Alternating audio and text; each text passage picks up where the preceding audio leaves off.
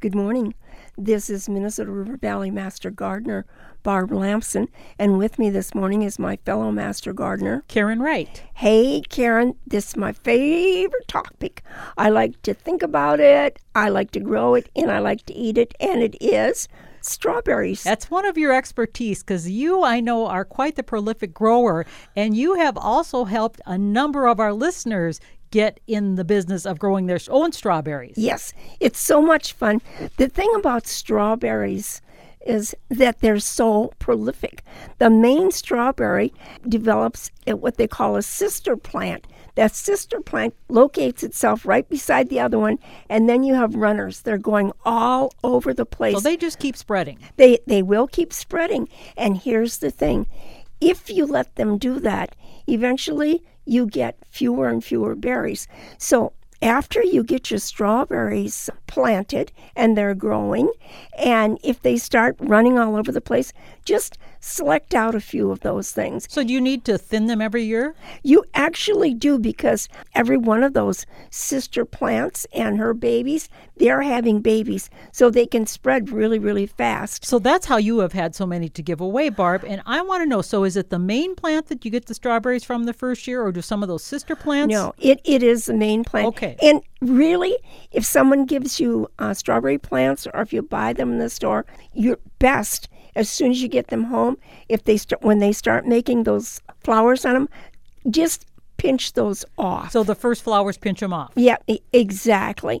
And there are three types of strawberries. Now, I have the June bearing. I love them May 15th to about, oh, in about three weeks or so. So, May 15th to just around the June 15th. It just all depends on, they need to be grown in full sun. And then there are the ones that are called day neutral, and they sporadically come on with, they'll get a few berries now, a So few all berries throughout later. the season. Right. And then there are the uh, fall bearing ones. They're called everbearing. Everbearing, yeah, exactly. So, what they found out though is that if you want a lot of strawberries, it's that June bearing one.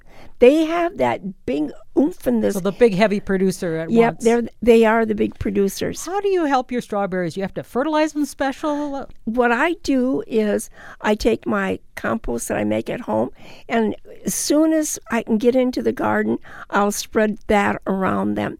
You can also use something like the worm castings and use that. That's a, that's good for them.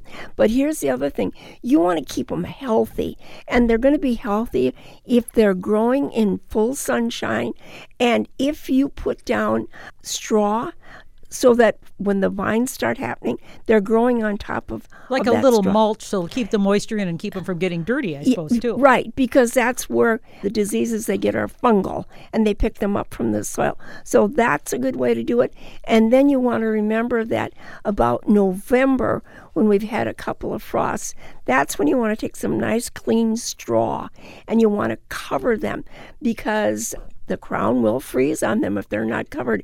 If we're okay if we have a lot of snow, but if it's an open winter, you, could you could lose some. Yeah. Well, when do you take and divide your plants to give to other people then? very early oh. as as soon as I can get into the garden.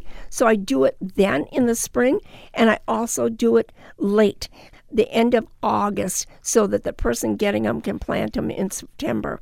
Now, if you buy crowns, the plants in the store, those will have been dug in the fall. They've been in cold storage They look like just roots.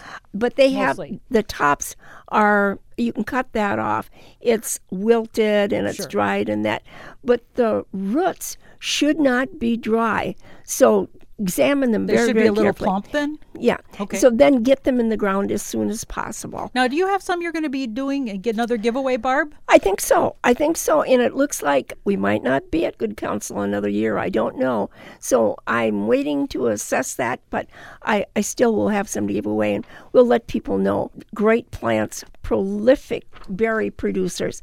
But hey, April 23rd, we have another program at the library. And it's in person, and I'm going to be pres presenting as one of the presenters. So, Hey, yeah. April 23rd at the Blue Earth County Library, downtown Mankato. Registration is 10 o'clock. 10:30. I'm presenting on planting for pollinators. And then at noon, Shane Bugeja, who is our extension agent, is promoting beneficial insects. Natural pest control is his topic. So it should be a good day. Yes, wonderful. Come. Hey, you know what? Word has it we also have door prizes. Oh, yes, that's great. Yeah, door prizes. So come down Saturday, April 23rd in person, Blue Earth County Library.